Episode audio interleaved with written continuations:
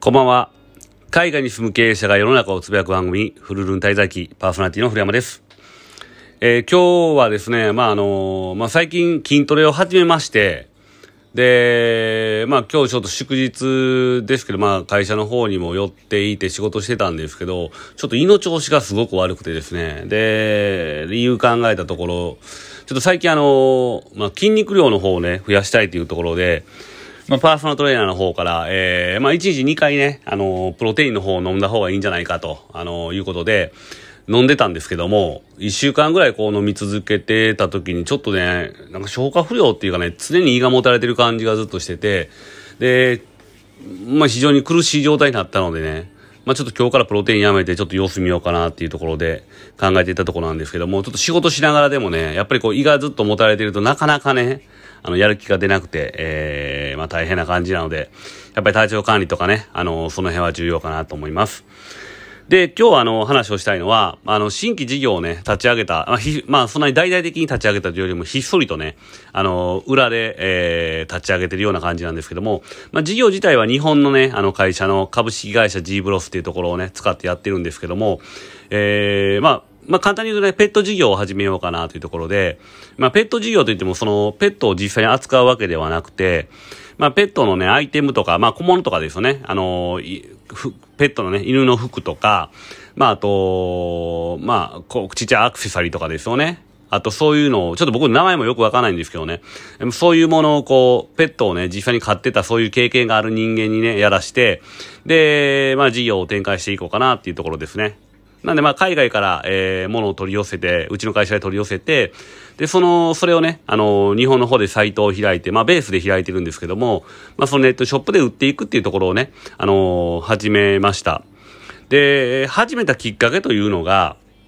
えー、まあいろいろね、あのー、まあこの前の番組でも話してますけど、まあ事業を展開していこうっていう時に、まあ今後どんな事業が受けていくかなっていうところで、まあもちろんちょっとね、あの、大きめの事業もこれから展開していきたいと思うんですけども、まあちっちゃいところを見たときにね、あの、やっぱり少子高齢化っていうのが一つのキーワードのかなと、まああと SDGs ですよね。まあ、その辺を考えたときに、まあ、今回はね、あの、少子高齢化に絞った、えー、ターゲット絞った事業内容なんですけども、まあ、そちらのところで、えー、これから、あの、ペットの事業ってどんどんどんどんね、日本に関しては大きく、市場がね、大きくなっていくんじゃないかなっていうふうに思ったんですね。で、っていうのも、まあ、少子高齢化が進むイコール、まあ、子供が減る。で、その分ね、これからまあ、独身の人たちも増えていくし、まあ、女性の社会進出もね、あの、増えていって、昔みたいに、女の人はね、あの、まあ、成人迎えたら結婚をして、で、専業主婦やるっていう事態ではもうないので、まあ、そのことを考えたときに、まあ、子供の数は当然、当然減ってくるし、その分ね、あの、ペットっていうのをね、あの、大事にしていく人たちがどんどん増えていくんじゃないかなっていうところを思いました。で、まあ、あの、僕の友達もね、やっぱり飼ってる人っていうのは、本当にこう、まあ、家族のようにね、まあ、人間、まあ、ほとんど人間と一緒ですよね。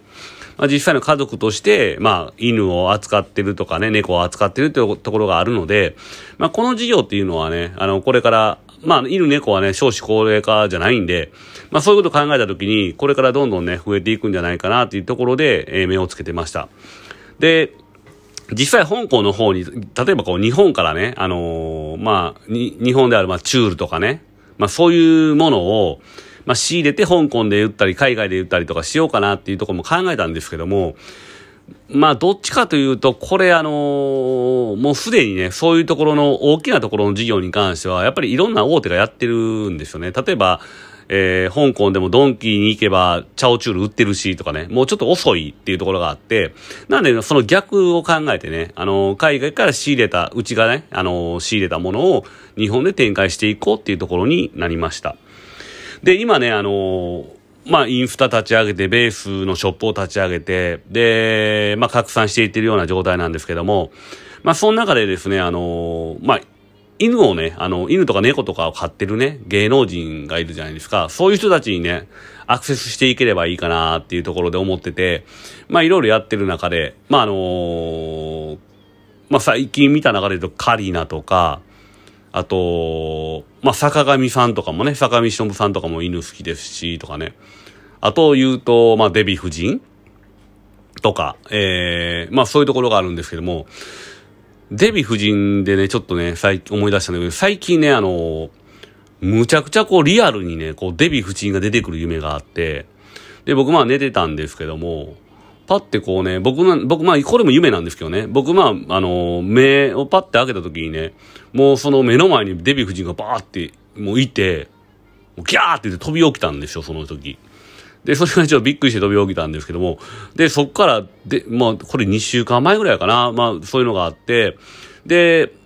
ちょっとずっとデヴィ夫人気になってなんかあったんかなと思って、で、そういえばテレビ最近見てへんなと思って、ちょこちょこ見てたら最近出てましたね、番組ね。出てたんで、あの、そういうなんか、デヴィ夫人の見に危険があったっていうわけではなかったんで、あの安心して見てたんですけども、で、そこでね、あのインスタの拡散していくときにデヴィ夫人っていうのが出てきたんで、なんでこれ、デヴィ夫人買ってくれへんかなっていうふうにちょっと思ってるんですけどね。ただまあデヴィ夫人、ね、あのまあそ、まあいっぱいね、犬とか飼ってるけど、まあ、うちはそんなにね、高いものを仕入れたりとかしてないので、まあ、それはちょっと難しいんかなと思いつつも、ちょっとかすかな希望をね、あのー、持ちつつ、フォローさせていただいております。なので、もしこれを聞くことがあれば、ちょっとね、うちの商品試してみていただければいいかなっていうので、えー、思っております。で、まあ、あの、そういう犬のね、話とかもあるんですけども、今日ちょっとね、あのー、話したいのは個人的なまあ趣味というかね、思考の話なんですけども、あのー、まあ、さっき言ったね、まあ、あのー、カリナさんとかね、いろいろいるんですけども、僕結構ね、声フェチなんですね。で、声の好きな、え、声のいいね、人っていうか、いいというかね、あの、言い悪いってみんなないと思うんですけども、まあ好きなね、声っていうのがね、まあ個人的にあって、でもどんな声っていうのはなくて、まあ聞いてその声がすごくこう、自分がこうね、テレビとかちょっと、みんな、なんとなく見てても、気になってくる声ってあるのが、ある、ああるので、で、まあ昔からまあ多分僕は声フェチなんだと思うんですけども、まあ声が通る人っていうか僕の耳に入ってくる声の人って、やっぱり、こう、居心地いいですよね。あのまあ男性女性に問わずですけども、まあいいなと思います。で、僕が好きなね、あの女優の声っていうのは、まあ一番、まあ一番はやっぱりこう、カリナかなっていう感じかな。あの声はすごくいいですよね。で、まあ、順位じゃないですけども、まあ3人あげろって言われたら、えー、カリーナ、戸田恵梨香、あと杉咲花。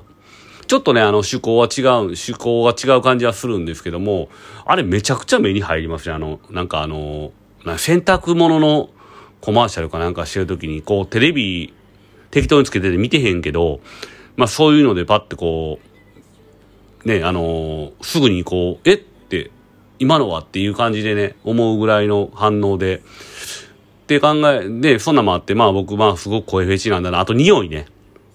声と匂いフェチなんだなっていうのをね、最近、あの、改めて感じるようになってます。で、僕自身もね、あの、よく、声はいいなってよく言われてることがあって、あの、まあこれちょっと一個自慢なんですけども、あの、声はよくね、あの、いい声してますねっていうのはね、まあ、あの、カラオケとかっていう意味じゃなくて、普通にちょっと言われますよね。なんで僕、もうちょっと滑舌よかったらね、あの、声優とかね、まあ、ナレーターとかそういうね、仕事もできたのに、残念ながらちょっと滑舌があまり良くないので、まあ、それは難しいかなっていうふうに思ってる次第です。まあちょっとあのー、まあペットショップ、ペットショップというかね、あの、ペットのオンライン、オンラインショップをね、立ち上げから、まあちょっと全然関係ない話になりましたけども、まあこれからもね、あのー、まあ2024年の上場に向かって、まあいろんな事業にね、手を出していきたいなとは思ってます。まあそれが大きい、小さいは、まあ抜きとして、あのー、まあ、可能性のありそうな、えー、事業っていうのをね、ちょっとオリジナリティを出せそうな事業ですよね。だからみんなと同じことをやって儲けるというよりは、ちょっとね、特殊なものっていうかね、あのー、みんながこぞっていかないようなところにね、お金をかけて、で、そういうのを事業の一つにしていって、うまくいく事業を残していければいいかなっていうふうにはちょっと、えー、最近思ってます。で、ベッド事業ね、なかなかやっぱりやり出して、あのー、まあ、こらね、まあ誰でもできることなんで、まあやりました、じゃあうまくいきましたって、そんな簡単にいければね、あのー、話は早いんですけど、やっぱりまずはですね、あのー、まあ SNS を使って、まあフォロー、フォロワーを増やしてとかね、まあこっちも、まあ当然フォローしていくっていうのも、作業があったりとか、まあいろんなことがあって、まあ仕入れの商品選んだりとか、えー、ね、あのー仕入れ金額いくらとかね、あと価格決めがいくらとかっていうね、細かい作業をいちいちやっていかないといけないとはいけないんですけども、まあ、その辺はね、あの、まあ、社員の方が、えやってくれてるので、えー、僕はちょっとそのね、提案に対して、まあ、こここうした方がいいんじゃないっていうぐらいなんで、まあ、そういうふうにこう、責任を持ってね、やらしていければいいかなとは思ってます。まあ、あの、まあ、このラジオトークのね、方にもハッシュタグをつけて、えー、載せておきますけども、一度ね、あのー、見ていただければいいかなと。まあ、結構ね、思ったよりもいい仕上がりがで、いい仕上がりかなと。で、見ていてちょっと、あ、買ってみようかなと思うようなね、仕上がりには、僕、僕がやったわけではないですけども、あの、社員がやったので、なってますので、もしよろしければね、えー、お立ち寄りいただければ、えー、嬉しいです。で、まあ、あの、実際にペットをね、飼ってる方々でしたら、ちょっとね、試してみようかなっていう商品があれば、えー、試してみていただければ嬉しいかなと思います。